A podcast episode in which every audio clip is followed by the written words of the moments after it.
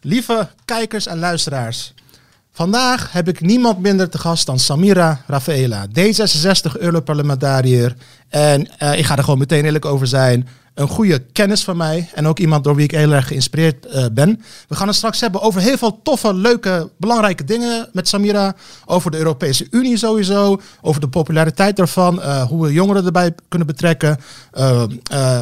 Ook over de ambities en idealen van Samira, haar eigen achtergrond. Heel inspirerend, heel tof.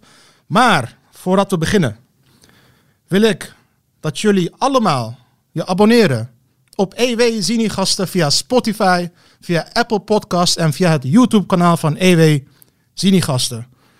Alleen samen kunnen wij de Nederlandse talkshow-wereld vernieten, eh, overnemen.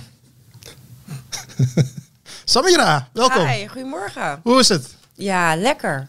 Echt? Lekker wel. Heel veel dank dat je mijn gast wilde zijn. Ik heb je eh, heel lang op het oog om eh, hier te hebben. Mhm. Ja. Ehm, als je het goed vindt, wil ik beginnen met jouw persoonlijke achtergrond. Ben jij geboren in Nederland of in Marokko? ik ben geboren in Nederland. Oké, Ja. Ja. Ja, Marokko was sowieso niet een optie. waarom niet? Ja, omdat ik daar gewoon totaal niet geboren ben. Maar je, heet toch, je heet toch Samira? Ja, maar Samira is een Arabische naam. En inderdaad, heel veel Marokkaanse mensen heten Samira. Maar Ja. ook in Egypte komt die naam veel voor. Hij komt meer een beetje van mijn vaders kant. Dus van de islamitische kant. Ja. Ja, ja. Nee, ik, ik, stel expres die vraag, omdat Mhm, inderdaad ook voor heel het. veel kijkers en luisteraars eh, natuurlijk... eh, ja. Ja. en, en in Nederland met name is dat heel belangrijk om te kijken waar je vandaan komt. Zeg maar. Ja, dat heb ik wel gemerkt inderdaad. Weet je, we, we proberen vaak te beweren dat we kleurenblind zijn. Maar dat bestaat gewoon niet. En ik vraag me ook af of je dat moet willen. Want daardoor ontken je ook dat mensen gewoon hele andere dingen meemaken in de samenleving. Juist vanwege hun identiteit, hoe ze eruit zien. Eh, maar ik merk dat we in Nederland wel echt gefixeerd erop zijn. Er moet gewoon een beetje een gezonde balans zijn. En hoe, hoe, hoe, hoe is de gezonde balans? Dus als ik aan jou vraag waar je bent geboren, is dat de goede manier? Of hoe Nou- kan het, want hoe kan ik naar je achtergrond vragen, je etnische achtergrond, zonder... Oh, weet je wat altijd zo Hollands grappig is aan dit soort vragen? Dan, wordt er vaak, dan wordt er vaak gezegd... Ja, waar kom je eigenlijk vandaan? Of wat is je achtergrond? En dan eh, vind ik het altijd wel grappig om eerst te zeggen... Nou, ik kom uit uit Geest. Of, oh, mijn hoe achtergrond. kom je uit, uit geest? Dat is best wel heftig hoor. Ja, dat is wel heftig. Is wel een mooi klein dorpje. Ja, ja. Een mooi klein dorpje. Of dan zeg ik, ehm, oh, mijn studieachtergrond. Ja, ik ben bestuurskundige. En dan zie je mensen een beetje ongemakkelijk worden. Want dat is eigenlijk niet wat ze bedoelen. Ze Ja. bedoelen gewoon van, waar Ja. komt je moeder vandaan? Waar komt Ja. je vader vandaan? Exact. En in bepaalde culturen overigens zijn ze daar veel explicieter over. Dus dan is het gewoon een normale vraag. Waar komt je vader vandaan? Waar komt je moeder vandaan? Maar blijkbaar is er toch iets een beetje ongemakkelijk aan die vraag. Waardoor mensen het verhullen Ja.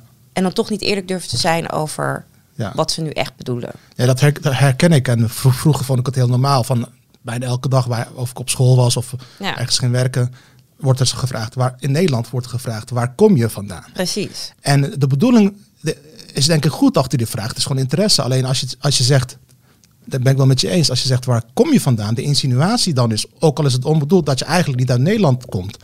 Ik heb toen ik in Amerika studeerde, heb ik eh, geleerd hoe ik het zelf prettig vind. Ik weet niet of je het met me eens bent. Daar zeggen ze, als ze geïnteresseerd zijn in je etnische achtergrond, zeggen ze, what's your ethnicity? Ja, Punt. klopt. Ja. Maar daar zijn ze ook veel explicieter daarover. Daar willen ze juist erkennen dat mensen verschillende etniciteiten hebben. Maar we're all American. Exact. Ja, dat heb ik ook daar geleerd. Helemaal Ja. precies dit. Ja, ja, ja. Ja, en daar mag het ook. Dus ik denk dat we ja, toch in de loop der jaren een heel ehm, kritisch, maar ook een heel verstikkend debat hebben gehad in Nederland over de identiteit. Wat is de Nederlandse identiteit? En je ziet dat mensen daar nog steeds met angst op reageren. Dus kijk bijvoorbeeld naar het opkomend extremisme. Dat gaat over het identiteitsvraagstuk in Nederland. En in plaats van dat je heel trots mag spreken over, nou, ik ben een Nederlander, maar ik heb ook verschillende andere identiteiten. ehm, merk ik soms dat mensen zich daar niet gemakkelijk bij voelen en liever daar niet over spreken. Ja. Dus ik merk dat we daar in Nederland wel echt vooruitgang nog in kunnen En, en, en, en ben, je, ben je trots op Nederland? Je bent, voel je jezelf 100% Absoluut. Nederland? Ja, toch? Ja. Ik ben echt een trotse Nederlander. Ik wil je high five, maar de tafel is te groot. High five. Want dit is. I- Vind je dan ook niet? Kijk, ik snap wat je zegt over. Laten we het even de, de, de nieuwrechtse, Ja. extreemrechtse hoek. Eh, ik, ik, dat fascineerde me altijd in Nederland. Ik snapte dus nooit waarom, even gechargeerd gezegd, de spreekwoordelijke PVV-mensen Ja, en de spreekwoordelijke, ja, hoe gaan we ze noemen? Je hebt ook aan onze progressieve linkse hoek eh, mensen die boos worden op, op mij en jou als wij zeggen, ik ben trots op Nederland. waarom? Nou, dan ben je, dan ben je, dan ben je nationalist. Dat mag niet. Ja, Ja. ja. heel vreemd. Ja, wat moet ik dan doen? Moet ik Wat moet dan doen? Moet Precies. ik niet trots zijn Ja, op Nederland? ja, ik bedoel, ik ben ook een Europarlementariër. Dus ik verhoud me ook tot andere ehm, collega's uit andere landen. En dan merk je gewoon wel echt van, ja, ik kom uit Nederland. Ik heb nu eenmaal bepaalde dingen meegekregen. eh, omdat ik in Nederland Ja, je vertegenwoordigt het Nederlandse of- volk in zijn totaliteit. Precies. Ja, ja. En, en je hoeft niet eens geboren te zijn eh, in Nederland. Het gaat er gewoon om. Ja. Je hebt binding, je hebt de Nederlandse identiteit. En ik ben daar gewoon trots op. Dus weet je, dat narratief wat vaak benut wordt om dan anderen ja, uit te schakelen. Als in, jij bent niet de echte Nederlander. Dan denk ik bij mezelf van ja, wat is dan de echte Nederlander? En ik denk dat we eh, juist meer open mogen zijn over hoe we ons voelen, over onze Nederlandse identiteit. ik vind het, dat is een goeie. Ja. ja, ja. ik vind het ook altijd zo vervelend als dan de vraag wordt gesteld: voel je je meer Nederlander of Europeaan? Ja, voor wie ben je als, als Nederland en Marokko voetballen? Voor, voor, voor wie ben je dan, Samira? Nou, oh, lastige keuze. Nee, Ehm, Ja, nee ik ja. ben overigens echt, als het om sport gaat, ben ik echt diehard Nederland fan. Gewoon, echt ik serieus. zie je al in je oranje outfit. Ja, zo. echt wel. Echt wel. Ik, als Nederland speelt, het maakt me niet uit of het om het schaatsen gaat of om het voetballen. Kijk eens, als schaatsen. Jeetje, Mina. Soms, Integratie heeft toch grenzen, hè, Samira? Kom maar. Heel soms. Het is niet mijn favoriet. het is niet mijn Samira. Rafaela schaatst. Nee, We hebben de primeur bij Dat EW is dus totaal niet zo. Ik, ik, ik denk dat ik gewoon zo lang Heb je wel eens geprobeerd? Ik heb één keer geprobeerd. Ik ging echt op mijn bek oh, achter zo'n stoel. Ja, ik, ik kan het echt Nee? niet. Het is zo koud, weet je wel. Dus nee. ik blijf liever gewoon in een verwarmde kamer zitten en dan naar tv kijken, zeg maar. Ja. Maar ja, gewoon, ik hou sowieso van sport, hè. Ja. Sport verbindt. Maar juist door sport voel je echt je identiteit. Ik merk echt dat sport ook over identiteit gaat. Hoe voel je dat dan? Wat, wat gebeurt er dan? Als je bijvoorbeeld in het buitenland bent en oranje speelt of zo, zoiets? Ja, die saamhorigheid. En iedereen oranje. Ja, En klopt ja. iedereen weet ook meteen, oh, dit is Nederland. Ja. Ook als ik in het Europees parlement met iets loop wat oranje is, dan denken ze meteen dat er iets speciaals is of zo. Want ze weten gewoon van, als wij met oranje lopen, dan is, Ja, er, vaak is er vaak iets speciaals. Dus die kleur is ook gewoon wereldwijd bekend. Oh ja, Nederlanders en oranje. ja. Ehm, Ah, mooi. Mooi dit. dus ik, ik vind eh, sport altijd een heel mooi voorbeeld van op een positieve manier verbinden met elkaar. Die saamhorigheid. Nou, dan, dan breng ik me toch op mijn eerste vraag. Want we hebben een leuk gesprek nu. Maar wat is nou je afkomst? Waar komt je vader en moeder vandaan? Wat is nou mijn afkomst? Nou, ik ben ehm, kwart Nederlands, kwart Curaçao's, kwart Ghanese, kwart Nigeriaans. Dat komt omdat mijn vader half-half is en het komt omdat mijn moeder half-half is. En dan zit er ook nog een Joodse lijn van mijn moeders kant. En mijn vader is islamitisch. Oh, wauw. wauw. Ja. Je bent de echte, de, melting, de Nederlandse meltingpot belichaam jij, als ik het zo hoor. De wereld zit in mij. De wereld zit erin. nou, vertel eens. Dan ben ik, eh, en dan ben ik heel benieuwd. Laten we teruggaan naar de kleine Samira. Die in eh, Nieuwe nee, uit Geest, uit Geest Ja. opgroeit. Had je toen al voor ogen, ik wil later de politiek in? Was je, was je toen al maatschappelijk betrokken? Of was je bezig met Mhm. eh, andere dingen? Nou ja, kijk, het viel toen al op. ook binnen de familie heb ik mij wel eens laten vertellen dat ik gewoon heel vervelend kon zijn al. Dus Oh. echt discussies. Oh. En eh, eh, dat ik bepaalde dingen niet eerlijk vind gaan in de wereld. En heel veel waarom vragen. Dus ik was typisch zo'n waarom, waarom kind, zeg ja, maar. ja, ja, ja. Ehm, dus terugkijkend daarop denk ik dat het wel al heel vroeg in me zat. Ik heb ooit een ehm, boekje gevonden waar de vraag aan mij werd gesteld: wat wil je later worden? En ik Oh. was elf jaar. En toen schreef ik politicus. Echt waar? Ja. Maar ik dacht echt bij mezelf van wat een gek kind. 11 jaar. En die schrijft. Dat is wel Politicus echt op. tof. Ja. Dus dat, is wel, dat, Dat is woord, echt- de meeste elfjarigen kennen dat woord nog niet eens, denk ik. Misschien, oh, misschien wel. Ja, nee. Het is in ieder geval Ik niet weet wat. ook wat, echt niet hoe eh, dat ja, kan. ja. Ja, maar goed. Ik schreef, ik schreef op toen ik elf was pod, podcast host op. Ja. Echt waar? Nee. Nee. Jouw kennen ik had moeten weten dat dit grap was. Wauw, maar dat, dat is wel echt interessant. Ja. Ja, dus ik denk dat het ergens wel in me zat. En toen ik ehm, zo 16 was, eh, toen ben ik naar Brussel een keer meegenomen door mijn moeder. En zij liet mij al die grote gebouwen zien van die Europese instituties. Oh, wauw. En ik was echt gefascineerd erdoor op een bepaalde manier. En ik vroeg haar dus van ja, wat, wat, wat gebeurt hier? Dus mijn moeder legde dat heel globaal uit. Ja, belangrijke mensen, politiek, vrede. En gewoon door haar samenvatting wist ik in één keer, ik wil dit ook doen. Ik zei tegen haar, oké, dan ga ik hier werken. Ja. De, de Tweede. Ja. Ja, ik zei, ik ga hier werken, zei ik tegen mijn moeder. En toen zei mijn moeder, nou, ik geloof ook echt dat dat je gaat lukken. Wauw. Ik, ik krijg een brok in mijn keel van, Samira. Dit wist ik niet over je achtergrond. Dit is wel echt Ja, inspirerend, op zijn minst. Zeg maar. ja. Heftig. de kracht van manifesteren, denk ik. En ik heb het sinds, sinds toen ook niet meer losgelaten. Ja. Dus eh, onbewust, bewust toch daar naartoe gewerkt. Ehm, en vooral toen het om de periode ging waar je echt opkomend extremisme en populisme in de Tweede Kamer eh, zag, eh, zag opkomen. Nou, daar kan jij ook goed over mee praten.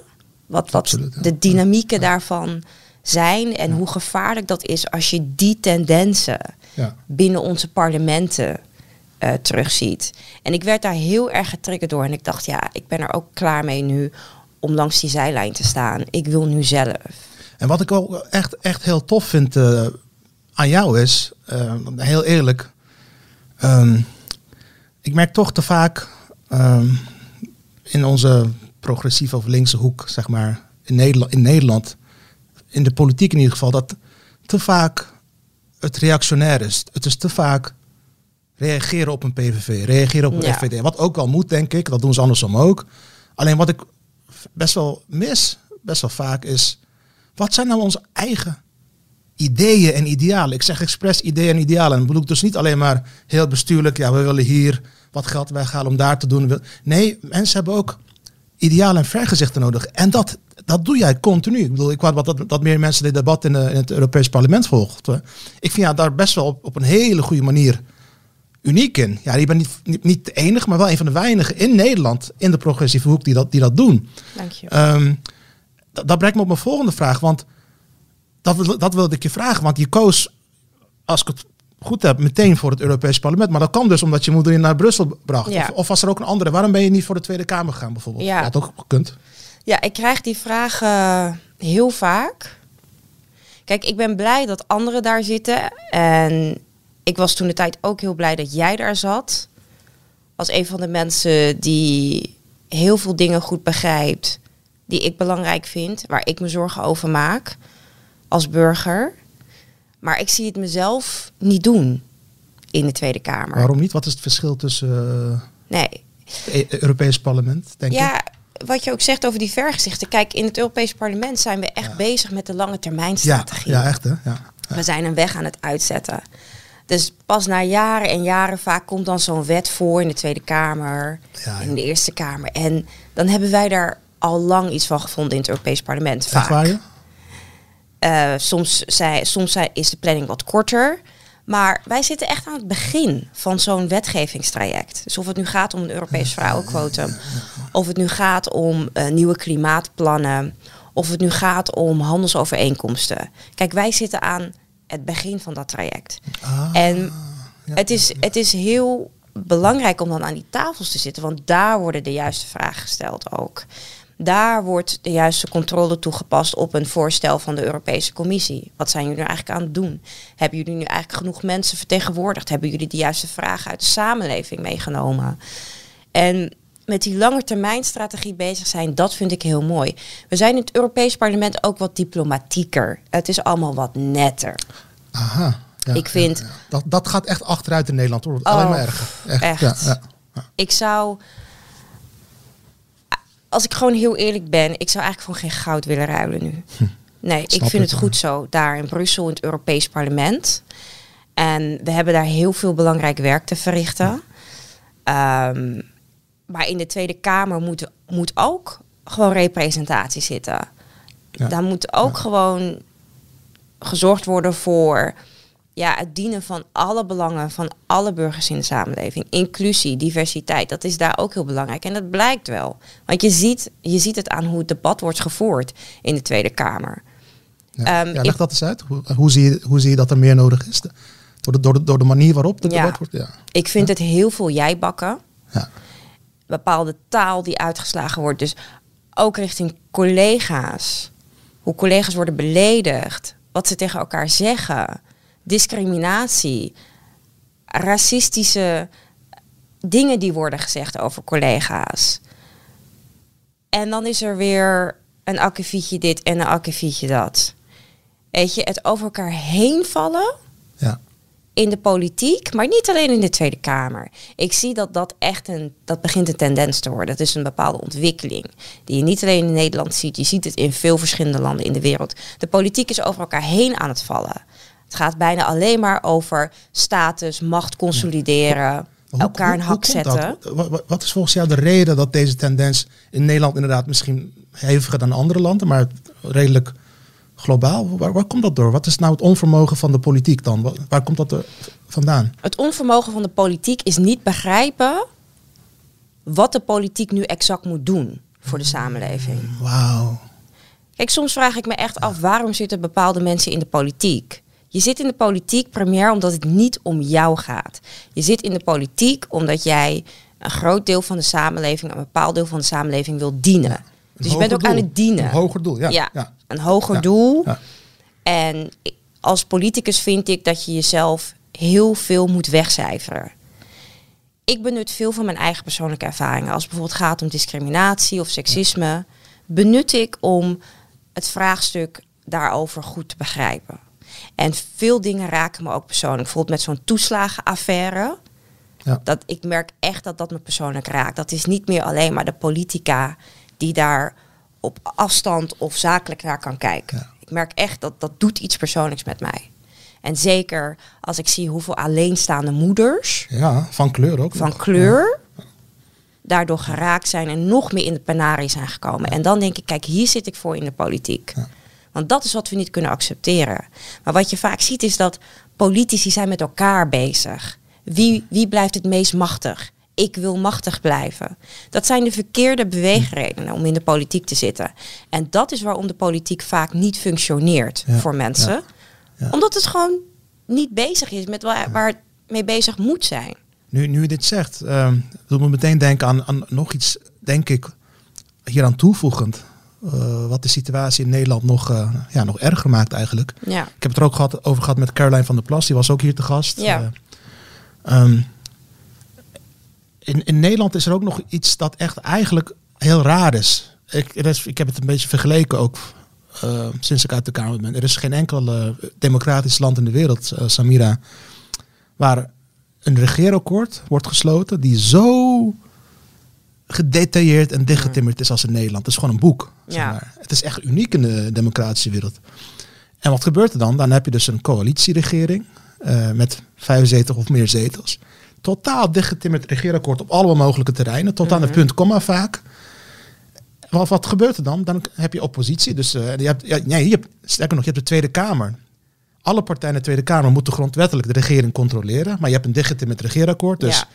Eh, in de praktijk in Nederland, Kamerleden van eh, eh, partijen die, die regeren, die, die, doen, die doen dat niet echt. Want het regeerakkoord is dichtgetimmerd, daar moet je aan houden. Dan heb je fractiediscipline. De oppositie kan schreeuwen wat ze willen, moord en brand. Het is toch dichtgetimmerd. Eh, de- bijvoorbeeld Pieter Omzicht en Renske Leijt en Farid Azarkan hebben hemel en aarde moeten bewegen, jarenlang, om dit schandaal naar boven te krijgen. Zeker. Terwijl iedereen het wist bijvoorbeeld. Met Het- heel veel tegenwerking hoor. Oh my god. En dat is dan één onderwerp. Eh, dus, maar lang verhaal kort. Denk je niet dat er... ik snap nu ook heel goed waarom je zegt, ik wil hier niet... Want het is ook, daarom krijg je zo'n, denk ik, een screenshot-democratie. Zo heb ik het wel eens Ja. genoemd in een column. Dus je kan niks doen, ook al heb je gelijk. Dat wat blijft er over? Filmpjes knippen en Ja. het debat schreeuwen. En de- weet je wel, Ja. Iedereen begint het een beetje te doen op een eigen manier. Ja. En ik denk, ik denk, ik ben het helemaal met je eens. Ik denk dat het helemaal niet bevorderlijk is voor, eh, voor, het, voor het draagvlak Nee. onder de bevolking voor de Nee. Nederlandse democratie. Ehm, wat, wat zijn nou, want ehm, ik volg jou ook best wel goed in het Europees Parlement. Ehm, mijn collega René van Rij- Rijkenvoorstel van Mhm. EW, die heeft laatst, eh, een- vond ik een interessant eh, stuk geschreven. Hij is correspondent in Brussel, misschien hem Ja, wel. ja, zeker. Ja. Ja. En hij, hij, ja, hij waarschuwde de ehm, Europese Unie om eh, eh, China geen vrij spel meer te geven om de high-tech infrastructuur in Europa onder controle te krijgen, Ja. bijvoorbeeld. Nou, dat lijkt me echt, dat soort issues lijken me echt heel cruciaal en belangrijk. Absoluut. Wat zijn de thema's waar jij je mee bezighoudt in Europa en waar, waar nog te weinig bekendheid in Nederland over is? Ja, absoluut. Kijk, we zitten nu in een hele cruciale situatie. Waar de Europese Unie moet laten zien hoe strategisch sterk het is en hoe autonoom het is. Wauw, ja. Een geopolitieke situatie die we heel serieus te nemen hebben. Waar we ons moeten verhouden tot andere grootmachten zoals China bijvoorbeeld. Een systeemrivaal noem ik China. Een, een wat? Systeemrivaal. Wauw, leg dat eens Op uit. allerlei fronten is China anders dan dat wij zijn. Als het gaat om de waarden die wij willen promoten, als het gaat om gelijkheid, als het gaat om behandeling, als het gaat om hoe we met onze economie en waarden omgaan. Ook als het gaat om cybersecurity, veiligheid. Op allerlei fronten hebben we rekening te houden met China, omdat ze precies het tegenovergestelde doen van wat wij ehm, belangrijk vinden. En met name als het gaat om hoe wij kijken naar het borgen van eh, de veiligheid in het algemeen. Veiligheid op allerlei fronten. En wat we de afgelopen jaren niet goed hebben gerealiseerd in Europa, is dat we wat hebben liggen slapen. Ja. Kijk, we worden nu wakker geschud. Twee crisissen zo kort achter elkaar. Eerst de pandemie. Nu zitten we natuurlijk in de energiecrisis. In beide crisissen heb ik gezien wat in eerste instantie de reflex was. In die tweede crisis overigens iets minder. Maar in die eerste crisis zag je echt een reflex van nationaal. De lidstaten keken eerst Ja, naar zichzelf. In De plaats Europese van begrotingsregels werden opeens losgelaten, toch? Dan, eh, alles het- was ja. opeens vloeibaar. Ja. En onder het mom van Never Waste a Good Crisis denk ik wel dat er een aantal dingen ja, goed opgepakt zijn. En waarvan we kunnen zeggen, oké, dit kunnen we in de toekomst veranderen. Bijvoorbeeld flexibeler omgaan met de begroting. Ja. Hè, dat je ehm, wat, wat, meer, wat minder tijd neemt, bedoel ik, om juist aanpassingen te doen in de Europese begroting. Want je ziet het, als je in een crisis terechtkomt, moet je flexibel, maar ook pragmatisch kunnen reageren. En deze twee crisissen houden ons voor dat, dat we het niet alleen kunnen, dat Europa het samen moet doen, dat die lidstaten heel nauw en strategisch met elkaar moeten blijven samenwerken en kennis met elkaar moeten uitwisselen. Het gaat echt om het vraagstuk van hoe kunnen die Europese lidstaten een groot en sterk blok blijven in de wereld. En hoe kan dat? Want ik ben het helemaal met je eens. Ook, ook vanuit de geschiedenis. Ik bedoel, mensen vergeten het. Dat Ja. eh, een van de grootste hobby's van Europa... duizend jaar lang... eh, behalve natuurlijk de Global South te vernietigen... met uh, kolonialisme, slavernij... Ja. was elkaar afmaken. Ja. En de vorige keer ging het bijna helemaal mis... in de. Tweede Wereldoorlog. Eh, het, eh, bijvoorbeeld, er is ook bijvoorbeeld eh, de 80-jarige oorlog. Een paar eeuwen terug. Ja, Ehm, oh, sorry, de, de 30-jarige oorlog bedoel ik. De 30-jarige oorlog in eh, begin 17e eeuw. Toen ehm, is bijna een derde van de Eu- Europese burgerbevolking afgeslacht. Hè? Als je het hebt over holocaust. Eh, Dus mensen vergeten dat het best wel uniek is, denk ik. Je bent het vast met me eens. Dat Europa tussen 1945 en nu, eh, West-Europa in ieder geval, elkaar niet heeft afgemaakt. Ja maar kijk, Dat, dat speelt ook, toch- ook nog, toch? ja, maar waarom is het da- daarom nu zo heftig waar we in zitten? Hè? De oorlog, Precies. Ja. ehm, die we dus nu hebben, eh, aangevoerd, aangejaagd, veroorzaakt door Rusland. En het Europese project is begonnen met de, met de aanname, maar ook de afspraak nooit meer oorlog. Precies, dat is de essentie. Dat vergeten we dat is soms de wel eens. Ja, essentie. Ja, ja. En daarom hebben een aantal Europese landen besloten, we gaan met elkaar samenwerken op tal, tal van vlakken. We gaan een economisch verbond gaan we sluiten. We gaan het elkaar gunnen. We gaan een, eh, een markt gaan we met elkaar oprichten. Waardoor we eh, gemakkelijk toegang hebben uh, tot elkaars markt. we gunnen elkaar een aantal economische voordelen. We zorgen dat onze burgers, onze inwoners vrij kunnen reizen. Um, er zijn in principe geen grenzen. Uh, binnen, binnen, binnen de regio uh, waar al die landen zitten die dat met elkaar hebben afgesproken. Um, we zorgen dat we onderwijs kunnen volgen in elkaars uh, lidstaten. Allerlei belangrijke voordelen die je hebt als jouw land lid is van de Europese ja. Unie. En we hebben ook tegen elkaar gezegd, we beschermen elkaar, we starten geen oorlogen. En als we in conflict komen met elkaar, dan hebben we daar onze Europese instituties voor. Een parlement die onze burgers goed vertegenwoordigt, die hun zorgen uh, kunnen agenderen. En we zorgen dat er um, ja, nieuwe wetgevingsvoorstellen komen vanuit de Europese Commissie, inspelend op de trends en ontwikkelingen en de behoeften in Europa. En we zorgen dat we in die raad bij elkaar komen, de regeringsleiders bij elkaar komen, om elkaar te blijven zien, om elkaar te blijven spreken, om afspraken te maken over het klimaat, nu de energiecrisis, zorgen dat die energierekening zo laag mogelijk blijft, uh, praten over een humaan en ethisch asielbeleid. Zo hebben we tal van voorbeelden. Dus de oorlog, de oorlog die we nu zien, waar we nu mee te maken hebben, is heel ernstig. Ja, als je teruggaat. Het kan zomaar overslaan naar ons. Ik bedoel, mensen onderschatten dat. Precies, als je eens, teruggaat naar de essentie van het ja, Europese ja. project. Wat horen we laatst? Raketinslagen in Polen. Ja. Het komt heel dichtbij. Polen is een uh, Europese lidstaat voor, voor de luisteraars die dat ja, niet. Uh, zeker. Het komt heel dichtbij voor mensen. En dat vind ik ik vind dat heel spannend om mee te maken, ook als een jonge generatie in Europa. En het bewijst ons alleen maar meer dat we niet. Want het gaat om, om jullie toekomst, toch? Van de jongeren. Ook. Ja, ja, maar het gaat ook om de veiligheid van, van onze ouders en degene die ons voor zijn gegaan. Ja.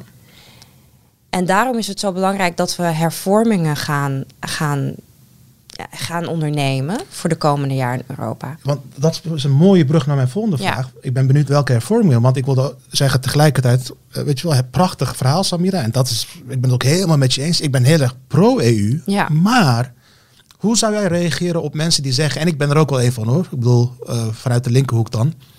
Um, heeft de Europese Unie in ieder geval de afgelopen twintig jaar niet een aantal hele kwalijke dingen gedaan. Bij, ik zal een paar voorbeelden geven.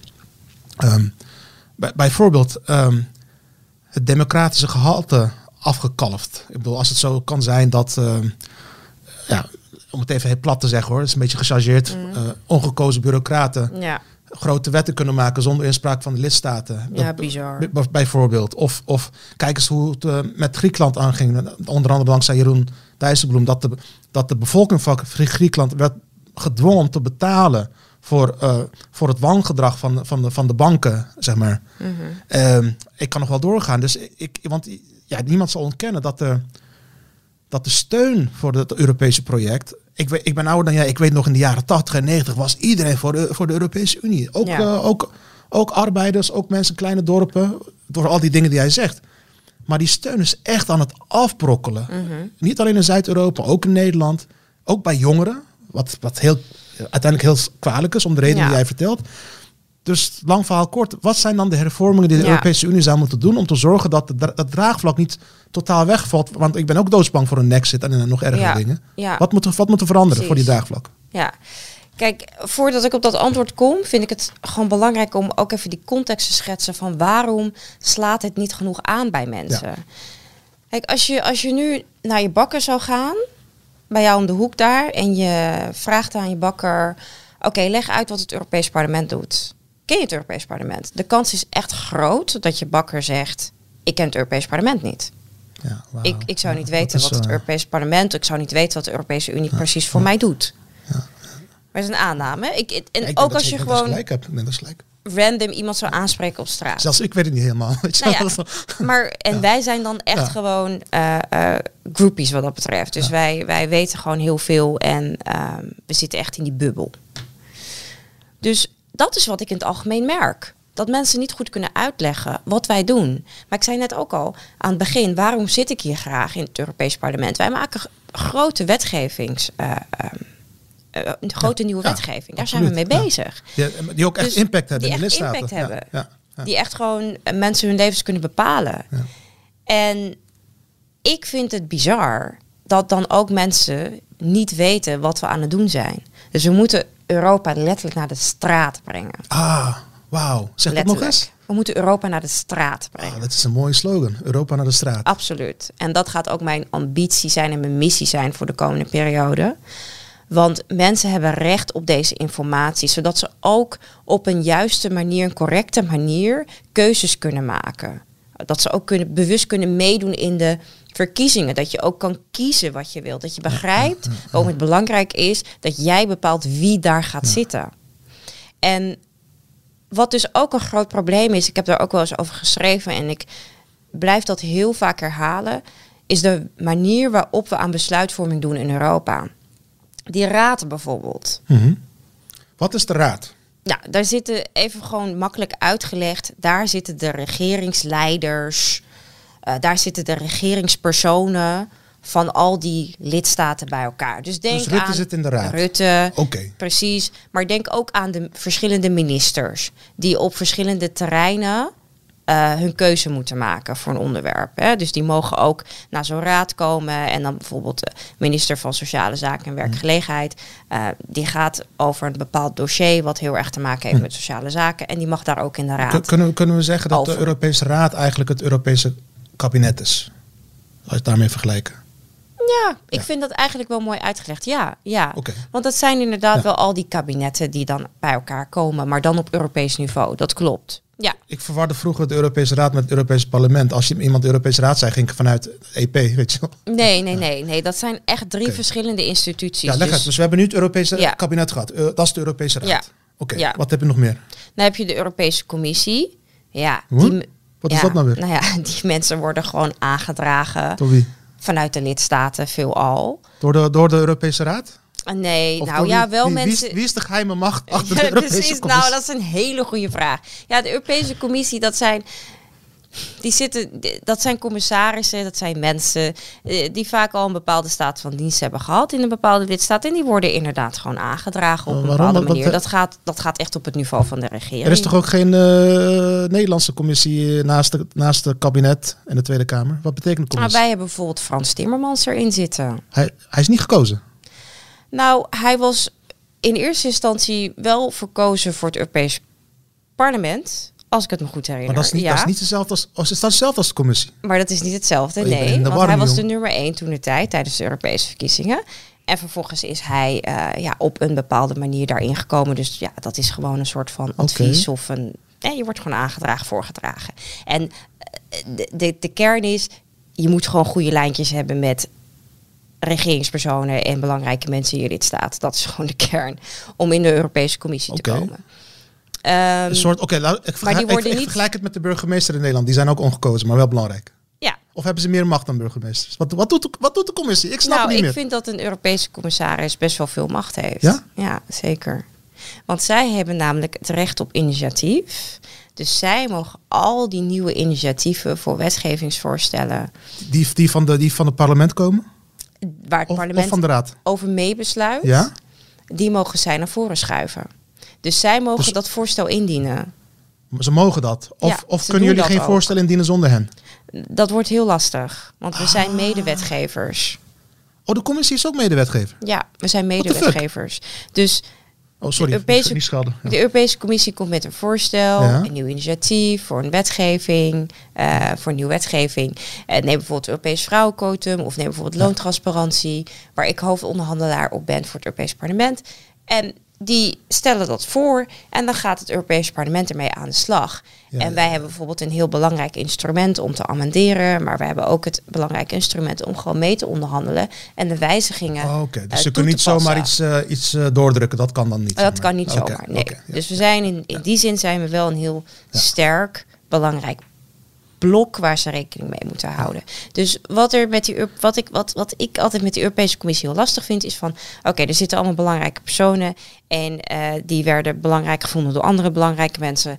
En daarom zitten ze in de Europese Commissie. Nou, dat zijn overigens ook wel vaak hele interessante, boeiende eh, profielen hoor, daar niet van. Maar goed, ze zijn niet direct gekozen door de burgers. Ja. En dat vind ik gewoon storend, want zij hebben wel het recht op initiatief. Ja. En denk ik, het Europees Parlement, daar komen we dan nu. Het Europees Parlement, dat is wat er jij zitten doet. precies 705 van die, eh, nou ja, Samira's in, zeg Nou, maar. zeg maar Kamerleden, maar dan van het, van het Europees Parlement. Precies. En ehm, wij eh, zijn dus eh, onderverdeeld onder al die verschillende lidstaten. En wij zijn echt direct gekozen. Dus voor mij als Europarlementariër ga je echt naar de stembus. Je gaat echt naar het stemhokje en je zegt hè, D66, eh Samira Rafaela. Nou ja, dus wij komen daar en wij zijn gewoon de ogen en de oren van eh, het Europese volk, om het zo maar even te zeggen. Ja. Dus het is heel raar dat wij niet het recht op initiatief hebben. En dat is nou precies iets waarvan ik wil dat we dat hervormen. Want Oh. dat vind ik creëert ook een beetje die afstand. Eigenlijk in de praktijk zou je kunnen stellen dat wij wachten tot de Europese Commissie doorheeft dat er gewoon een grote maatschappelijke behoefte is voor een nieuw voorstel.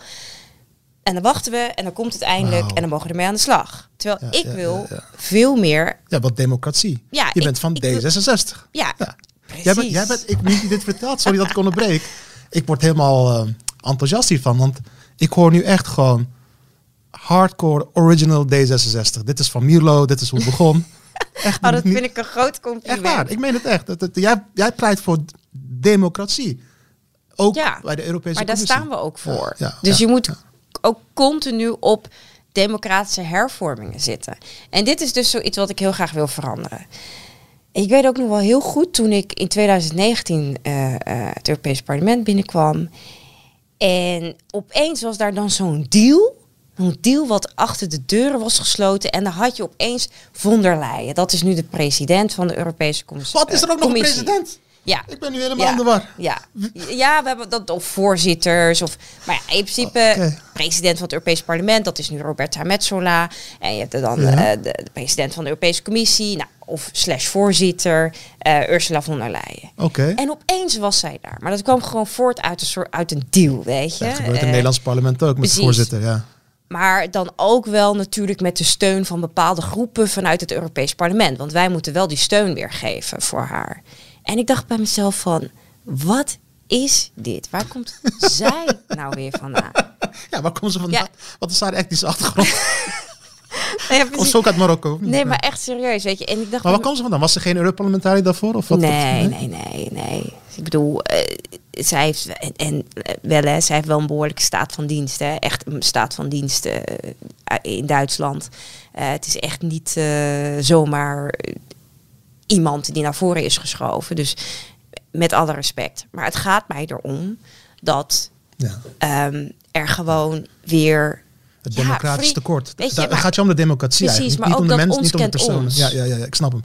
Jij bent echt, echt de puurste vorm van D66. Dat Echt, meen ik echt. Dit, is, dit zijn belangrijke dingen inderdaad. Ja, het, gaat niet, het gaat je niet eens om de persoon, maar het gaat je om het democratische gehalte van Ja, het en de proces. wijze waarop. Precies, ja. ja, ja. De wijze waarop. Nou, en als ik dan kom op ehm, een andere hervorming, wat ik Mhm. heel erg belangrijk vind in de Raad, want dat is ook de reden waarom we meer op afstand staan van die Europese burger, is dat eh, de Raad super niet transparant is. Eh, wij weten gewoon niet wat ze bespreken in die Raad Oh, eigenlijk. dat is net uh, torentjesoverleg, heb je hier ook. Ja. ja. Nou, nu, nu zeg ik niet dat het niet goed, nee. zeg ik niet dat het verstandig is om altijd alle details te delen. Ja, hè, ja, want eh, dat, dat hoeft niet altijd goed te zijn. Voor de stabiliteit, orde in de samenleving, et cetera. Maar ik vind gewoon dat ze op zijn minst wel een bepaald niveau van details kunnen geven. En je weet gewoon niet wat ze daar aan het doen zijn, bij wijze van. Je kun, je weet daar ook misschien, niet. kun je daar misschien een voorbeeld geven van hoe dat, hoe dat dan opvalt? Door, dat, dat je dus niet weet hoe men tot Nou, een bepaalde beslissing komt? Of je- je dat er geen notules zijn van een... Van een Nou, dat eh, al helemaal niet. Het is echt, het is echt niet van. Eh, je krijgt eh, uitgebreide notules van. Nou, dit en dit en dit is besproken in de raad. Nee. En misschien herken je wel dat. Herken je dat wel, dat momentje op tv. Dan zit je zo RTL Nieuws te kijken. En dan komt eh, Rutte zo uit die uit zaal lopen. Uit Eh, ja. Uit de Europese ministerraad Oh, dan in dit geval. ja. Dan komt hij eruit lopen en dan staat hij bij die, al die vlaggen zo. Eh, voor zo'n zo'n zo'n bocht waar hij dan vanuit komt. En dan eh, vraagt zo'n journalist... Nou, meneer Rutte, eh, vertel eens. wat, hebben jullie, wat hebben jullie besloten? Of wat hebben jullie besproken? En is het eigenlijk niet zoveel zeggend. Hè? Dus je denkt, Ja, nu komt het. nee. Maar. Dus, ehm, nou, en, zo, en, zo, ja, en dat is niet alleen bij Rutte. Hè. Dat Nee. is simpelweg elke Europese leider die je eruit ziet lopen en die die vraag krijgt. Ja, het is niet zo veelzeggend. Dus ehm, dat moet gewoon anders. Ja, ja, Transparantie, communicatie. En, En wa- waardoor het draagvlak ook zal toenemen, toch? Precies. Voor de Europese Unie onder de bevolking. en heel veel belangrijke onderwerpen zitten vast in die raad. Bijvoorbeeld het Oh. Europees vrouwenquota. Mhm. Deze week eindelijk een feit. We hebben tien jaar moeten wachten. Iets meer dan tien jaar. Al die tijd eh, eh, lidstaten die eh, blokkeren.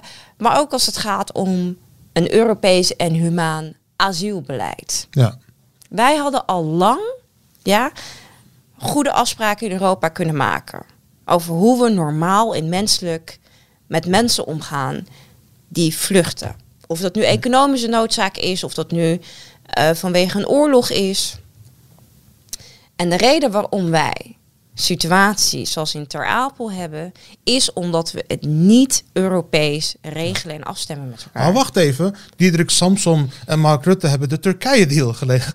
Ja, nou laten we daar gewoon vooral niet over hebben. Nee, want dat eh, ja. dat doet heel erg veel pijn hier, Ja, merk ja ik. absoluut, Eh, absoluut. Dat, dat, dat regelen ze dan wel op Europees niveau, bij wijze van, toch? En, maar, en, maar wat jij zegt, eh, ja.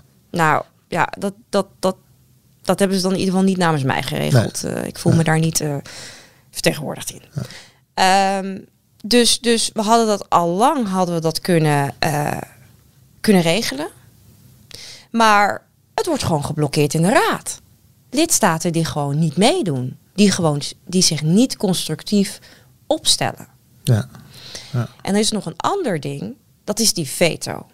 Ik word daar knettergek van. Wat? het veto in de raad. Ja, dat is gewoon bij wijze van je bent er bijna. Je hebt die, Mhm. je hebt die 99% En dan zegt één lidstaat gewoon, ah, ah, gaat mooi niet door. Ik trek mijn kaart.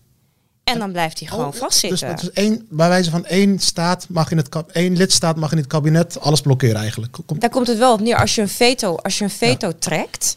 Want je hebt voor... hoeveel, hoeveel vetokaart heb je? Hè? Onbeperkt of hoe gaat dat? Nou, het wordt, het, je moet het echt per behandeling van onderwerp bekijken. Maar op het moment dat er een veto wordt getrokken, ben je eigenlijk de sjaak.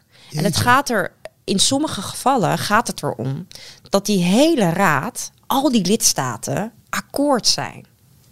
Behalve eentje. Nou, ja, maar dat is de definitie van een veto. Ja, ja, ja. Eh, Dat is gewoon echt de laatste troef Dat vind ik wel heftig om te horen. vanuit, Dat wist ik niet. vanuit één lidstaat of meerdere lidstaten om te zeggen, we gaan hier niet mee door. En als het aan jou ligt, wordt dat veto afgeschaft. Dus dan, Ja, heb- ik- dan krijg je de, ik zeg maar, Ja, twee derde je- meerderheid is genoeg ja, of dan moet je gewoon werken met de gekwalificeerde meerderheid. Ja, En ehm, dat is democratisch. ja, ben ik met je eens. En dit vind ik gewoon niet democratisch. Dus ik zeg ook bij mezelf, ik zeg ook gewoon weg met het veto. Heel veel mensen zeggen, ja, maar moet je dan niet nog een balans vinden dat je voor het ene terrein eh, wel het veto behoudt, voor het andere terrein niet. Alsjeblieft, ga, alsjeblieft, hou op met dat veto. En werk met die gekwalificeerde meerderheid. En dan zorg je ook gewoon dat er, dat er een, een gezonde inzet is. En een, een ja, gezonde inzet om een bepaalde democratie, een bepaalde meerderheid, zeg maar, te behouden binnen die raad. Dat is transparantie. Ja, ja, ja, ja. Maar over dat veto wist ik niet. Maar ik denk, nu ik naar luister, ik ben echt helemaal eh, bevangen door wat je allemaal vertelt. Het lijkt me vanzelfsprekende dingen die je eh, kunt fixen om te zorgen dat de Europese Unie op de lange termijn overleeft. Want Ja, anders gaat het helemaal mis. ja en om die. Europese Unie ook dichter bij de mensen te Ja, brengen. dat zeg Want ik, ja. ja. als zo'n onderwerp, een belangrijk onderwerp, neem maar bijvoorbeeld het asielbeleid. Hè, maar zo zijn er, is er ook ehm, een, een wetgevingsvoorstel wat al heel lang blijft hangen eh, om, om discriminatie tegen te gaan, gaan in Europa. Hè, de, de antidiscriminatierichtlijn. en dat zijn juist onderwerpen die heel veel invloed, impact kunnen hebben op mensen. eh, Maar die blijven maar hangen in die raad. En dat is zo jammer, want daardoor creëer je wel een bepaalde afstand, terwijl je al lang hele belangrijke onderwerpen had kunnen aftikken. We moeten ook gewoon onze verdragen gaan wijzigen. Hè? Oh, moeten gewoon Europese verdragen gaan wijzigen. We moeten dat veel moderner maken, veel progressiever maken. Dat ook daar nieuwe waarden ehm, ja, onderdeel van worden van die Europese verdragen. Ik wil zelfs ook dat het recht op abortus vastgelegd wordt in Europese verdragen. Dat is nog maar een voorbeeld van wat ik wil. Uh, en ik wil ook dat er verschillende genderidentiteiten erkend worden uh, binnen Europese verdragen. Uh, want die Europese verdragen moeten ook gewoon weer geüpdate worden. Um, en mag, mag, mag ik advocaat van de duivel spelen? Ja. Wat nou, stel, hè? Ik, ik wil geen land, uh, hoe zeg je dat, stereotyperen, maar stel nou 90% van de bevolking van Hongarije of Polen wil dat niet. Wat, ge wat gebeurt er dan? Nou ja, kijk, dit is natuurlijk weer iets waar je um, de raad voor nodig hebt. En waar vrijwel maar, maar, alle lidstaten het eens mee moeten waar zijn. naartoe wil is maar, eigenlijk de, de, kernvraag van... moeten we niet eigenlijk terug naar hoe de Europese Unie begon? Inderdaad, de, het was eerst de EG, uh, Europese Gemeenschap ja, van Kolen en Staal... economische samenwerking, vrede. Is het eigenlijk ook niet... ook al zou ik het willen, net als mm. jij... is het ook niet ondoenlijk om zo'n grote unie... met zoveel verschillende landen, culturen, normen en waarden... om daar dan één mal in te krijgen, ook al zouden het willen. Of, of, ja, maar of, onze slogan in Europa is ook United in Diversity. Nou, dat is ook weer zo'n slogan waar je overigens van alles weer van kan vinden, want het is ook misschien wel weer een beetje cliché. Maar oké, het zegt eigenlijk van uh, we erkennen de verschillende identiteiten. Uh, we erkennen de diversiteit dus van Europa. de transfobe identiteit van Hongarije. Ik, even, nee, even, nee, nee, nee, nee. dat is niet. Dat, dat zo bedoel ik dat niet natuurlijk. Ja. Absoluut niet. Maar um, of, of, uh, ja. wat we natuurlijk wel moeten erkennen, is dat er de afgelopen jaren uh, echt een ultraconservatieve wind is gaan ja, in Europa. Ja, Zeker. Dat is toch ook democratie of niet? In, dat in die landen in ieder geval. Of, of... Nou ja, kijk, de constatering is dat uiteindelijk die mensen wel worden gekozen. Ja. als je kijkt naar Polen, als je kijkt naar Hongarije. Dus ja, de uitkomst is uh, een democratische uitkomst. Dat is de constatering. En daar maak ik mij natuurlijk heel veel zorgen over. Dus ik doe die constatering en vervolgens ja. vind ik dat wij ons moeten gaan verdiepen in hoe dat kan. Wat maakt dat dit soort politici toch een meerderheid weten te behalen met hun conservatieve ideeën, anti-LGBTI, mm plus, uh, antifeministisch, mm um, anti-migratie, mm anti-abortus. Antisemitisch soms ook zelfs. Precies. Ja. Dus hoe kan het dat dit soort politici blijkbaar wel een snaar weten te raken bij mensen. Kijk, waar ik mij zorgen om maak is wat de liberalen en de democraten de afgelopen jaren vooral niet goed doen in Europa. En daarom, ik zeg, het is niet even zo. Uh, dat vind ik dus zo tof van jou. Het is niet, je hebt, je hebt ook nog een uh, zelfreflectieve ja, eigen vergezegd en ideeën. Anders, Tuurlijk. Ja, dat is echt best wel uniek hoor, voor, voor Nederland in ieder geval. Ja, maar ja, anders lossen we de dingen niet op. Dat vind ik echt heel stoer van je, echt waar. Ja. Anders lossen we dingen niet op. We moeten ook echt naar onszelf kijken. wat, wat doen wij vooral niet de afgelopen jaren? Ja. En, Waar, hoe hebben wij het volk uh, van ons bij wijze precies. van ja. En daarom zeg ik ook, Europa moet naar de straat. De politiek wow, moet letterlijk ja, naar de dat, straat. Dat is een mooi slogan. Het is niet even gewoon, uh, oh ja, leuke, stoere, uh, stoere ja. slogan of zo. Nee, ik zeg dat heel bewust. Mensen moeten begrijpen wat we voor ze aan het doen zijn. En weet je wat tof is? Jij weet het echt zo helder en in volkse taal, gewone mensentaal allemaal uit te leggen. Ik denk als je dit plan gaat uitwerken, dat je die, die jongeren in het land mee gaat krijgen. Je gaat zelfs bij wijze van de, de BBB stemmende mensen buiten de Randstad uh, uh, kunnen laten begrijpen. Ik ben echt enthousiast over hoe jij dit ook uitlegt. Weet je, ik, ik, probeer kritisch te zijn als een kritische talkshow host, ja. maar ik word alleen maar enthousiast. Dankjewel. Nou, dat is heel fijn ja. om te horen, zeker van iemand zoals, uh, zoals jij. Want je hebt daar ook gewoon enorm veel verstand ja. van. En um, ja, het is, het is wel gewoon de confrontatie die we met onszelf moeten aangaan. De liberalen en de democraten in Europa. Ja, en de Europese Raad en de Commissie moeten begrijpen dat dat anders de Europese, hele Europese Unie de prullenbak in kan Precies. gaan. Als ze dat niet doen. Dus zij ja. moeten transparanter worden. Ja. Ze moeten de besluitvorming op een andere manier gaan regelen. Um, ja, en ze moeten gewoon sneller met belangrijke initiatieven voor wetgeving uh, komen. Eh, en, en ze moeten transparant zijn over waar de deals vandaan komen en hoe zij dan weer voorgedragen en gekozen worden. Dat is allemaal informatie wat belangrijk is, waardoor je het vertrouwen geeft aan de burger van kijk, ik wil transparant zijn, ik heb niets te verbergen. Ja. En ja, wij, wij moeten echt proberen anders te communiceren. Ja. Ehm, we moeten gewoon ook zelf uit ons torentje komen. Want ik vind af en toe ook gewoon dat we een beetje.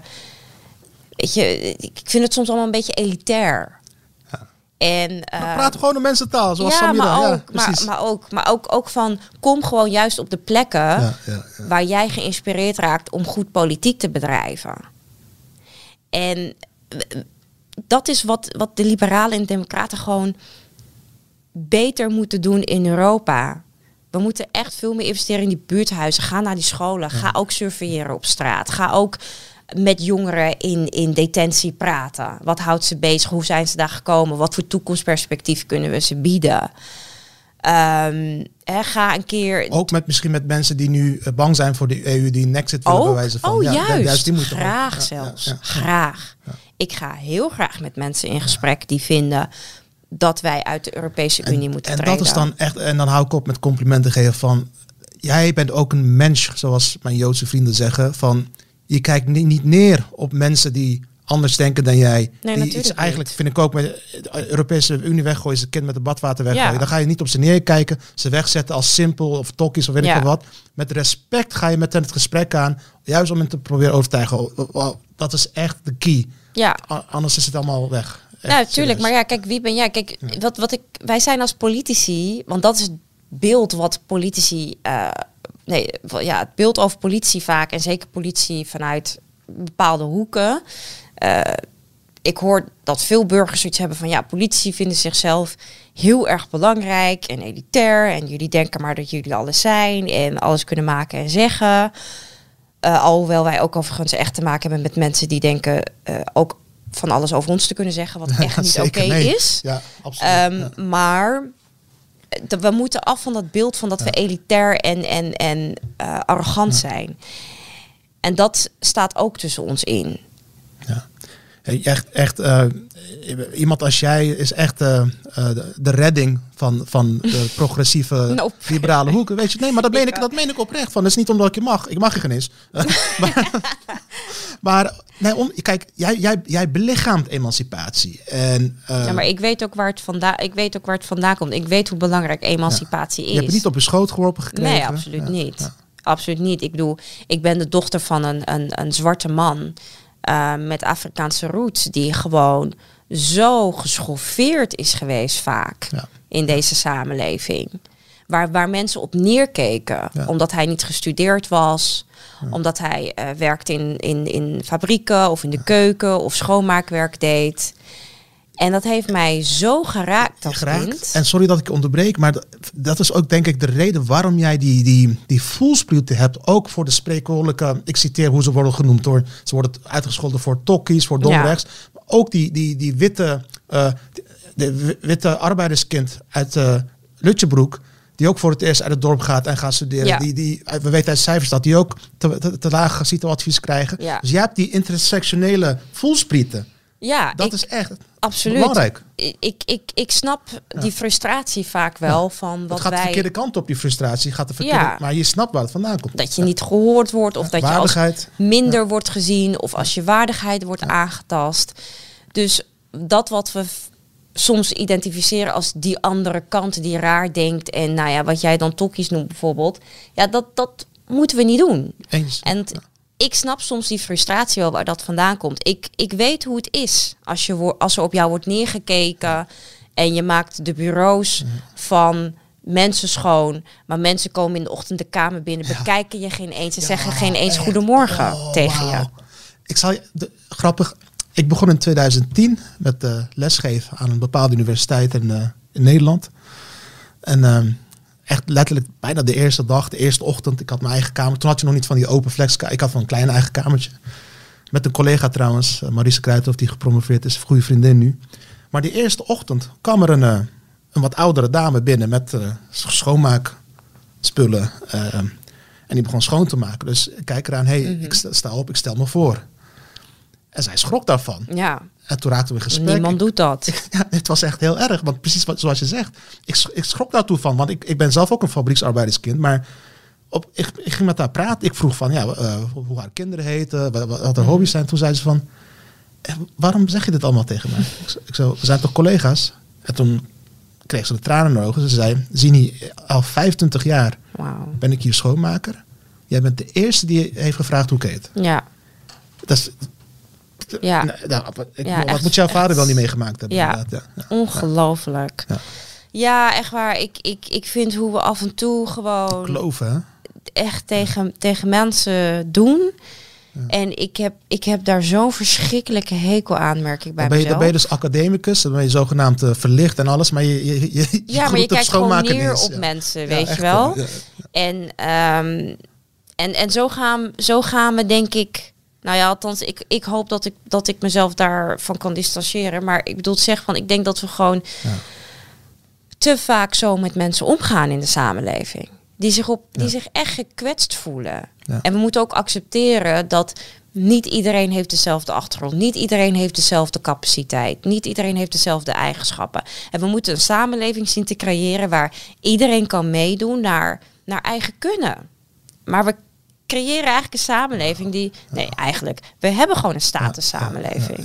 Weet je, het telt gewoon mee. Heb je een- welk papiertje heb je? Hoeveel papiertjes heb je? Wie waren je vader? Wie, wie zijn je vader en je moeder? Uh, maar ook wat is je huidskleur? Telt gewoon nog steeds Absoluut, mee. Dat soort eigenschappen. Dus we, we creëren ook een statussamenleving. We blijven dat in stand houden. Door ook, oh, door ook gewoon bepaalde besluiten die we maken in de politiek, die gewoon heel veel mensen eh, niet helpen. En ook omdat er een gebrek aan diversiteit is. Dus die juiste vragen worden niet gesteld. Weet je, iemand, eh, hoe heet ze? Ik ben haar naam, stom, haar naam vergeten. Eh, de politi- de, volgens mij de politieke assistent van Lodewijk Asscher destijds, toen Rutte 2 begon. Mhm. Ah, puntje van mijn tong, haar naam, stom. Spijt me als ze dit hoort. Maar zij vertelde mij een keer, één op één, hoe dat ging met dat regeerakkoord van Ja. Rutte 2. En hoe, hoe dat dus gaat in de Tweede Kamer. Dus dan heb je dus, wordt er dus afgesproken, x bedrag moet bezuinigd worden toen. Wat was na de crisis, hè, 2012. Mhm. of, eh, en wat, er- wat er dan gebeurd was, en ze vertelden het, het waren letterlijk tien mannen, tien witte mannen. Dus de, de, de nieuwe ministers, hun eh, ambtelijke top, eh, premier Rutte, die, gaan, die hebben, krijgen daar een enorme Excel-sheet. Een enorme Excel-sheet met alle mogelijke knoppen waar je aan kan draaien qua bezuiniging en hoeveel dat oplevert. Van elk mogelijk beleidsterrein. Ja. Dan heb je dus tien mannen en die kijken daar, oh, ehm, de, de pil in de basisverzekering, ja, doe maar weg.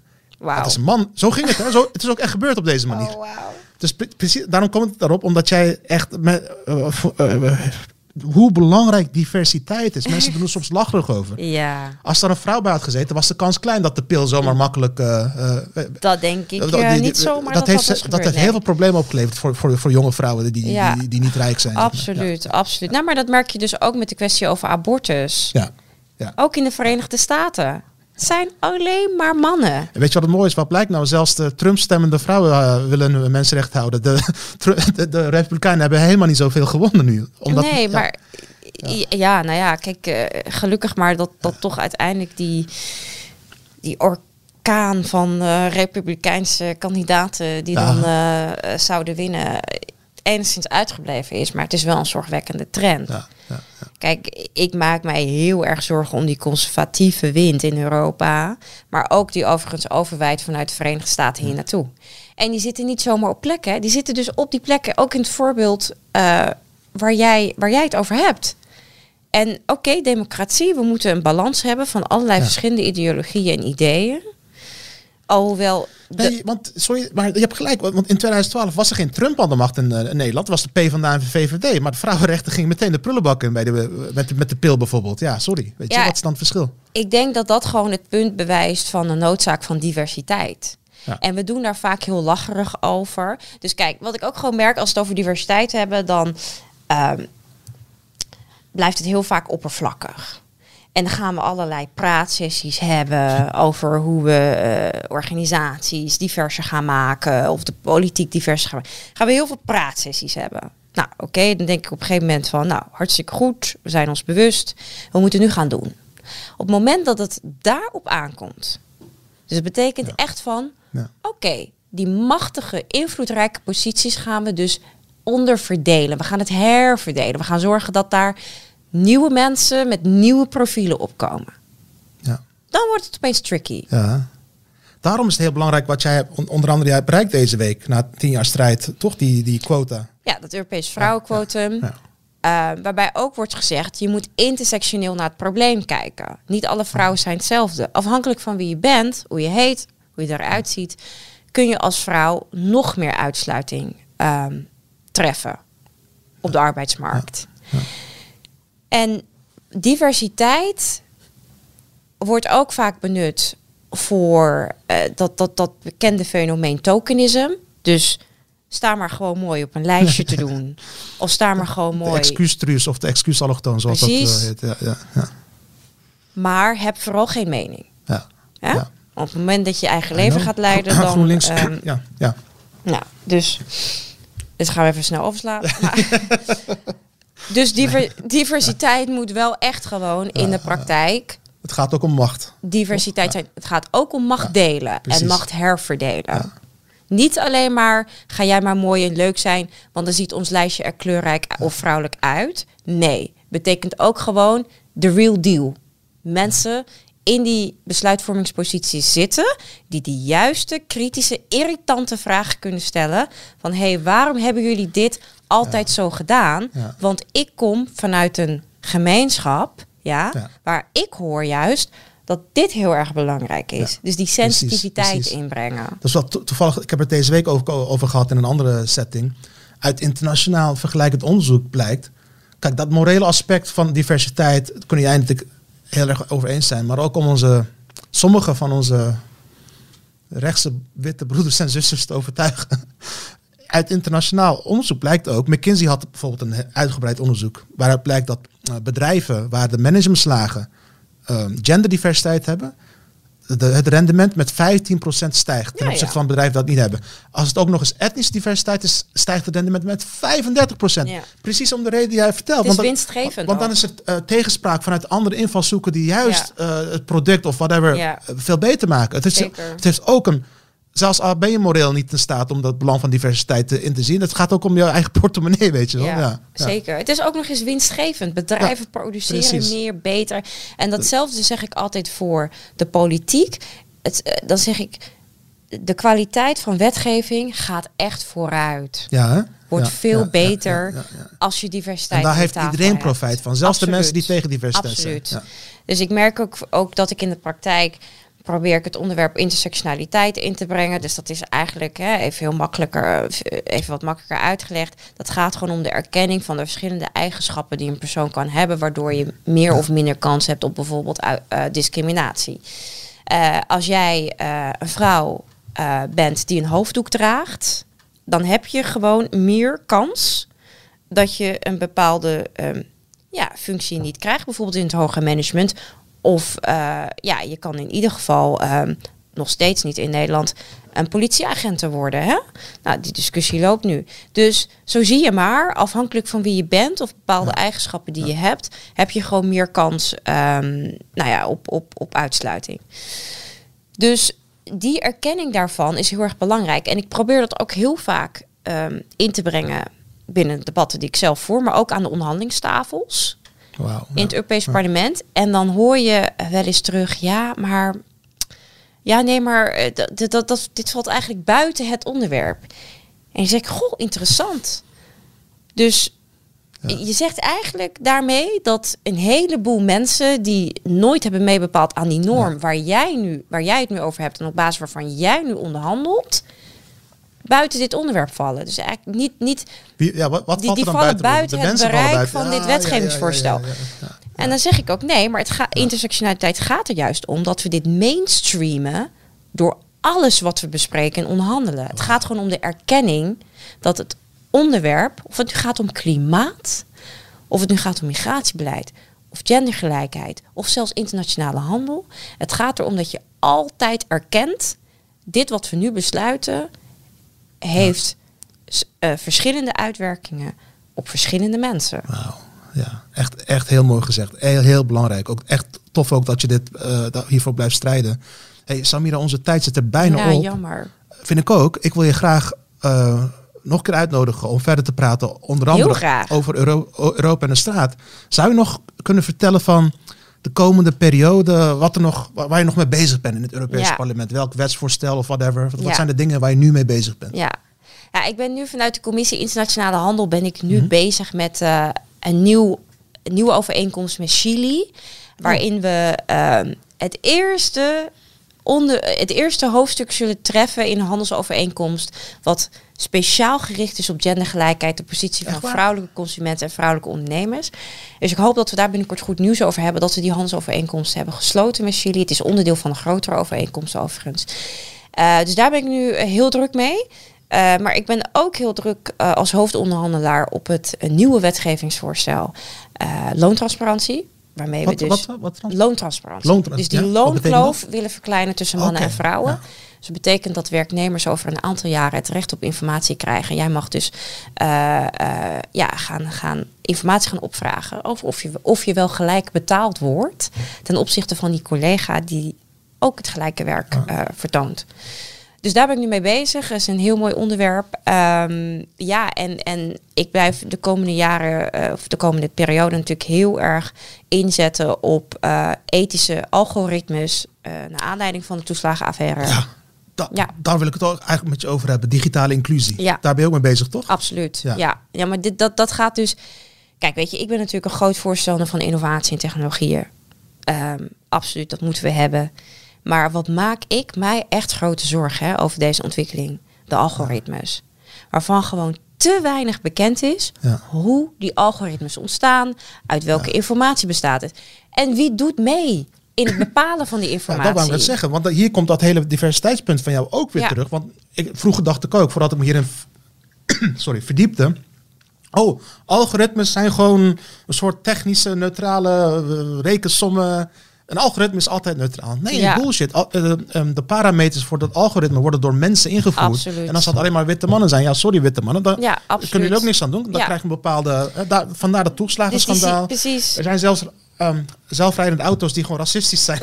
echt waar, bestaat echt. Nou ja, die, dus het, het zou eh, heel fijn en verstandig zijn als eh, ze inderdaad verschillende mensen willen erkennen. En dus niet zo gaat om wat je invoert in het doorrijden als ja. Ja. Nee, dus, dus inderdaad, die systemen die, die we dus nu kennen en die dus ook door overheidsorganisaties eh, worden benut en gebruikt, die krijgen gewoon een Heel error als ze Zini of Samira zien. Die denken, fraudeur, Ja. Ehm, nou, dus dat moet natuurlijk gewoon compleet anders. Dus die algoritmes moeten echt onderheven zijn aan een mensenrechtentoets. Dat is waar Amnesty Nederland ook zo vaak voor pleit.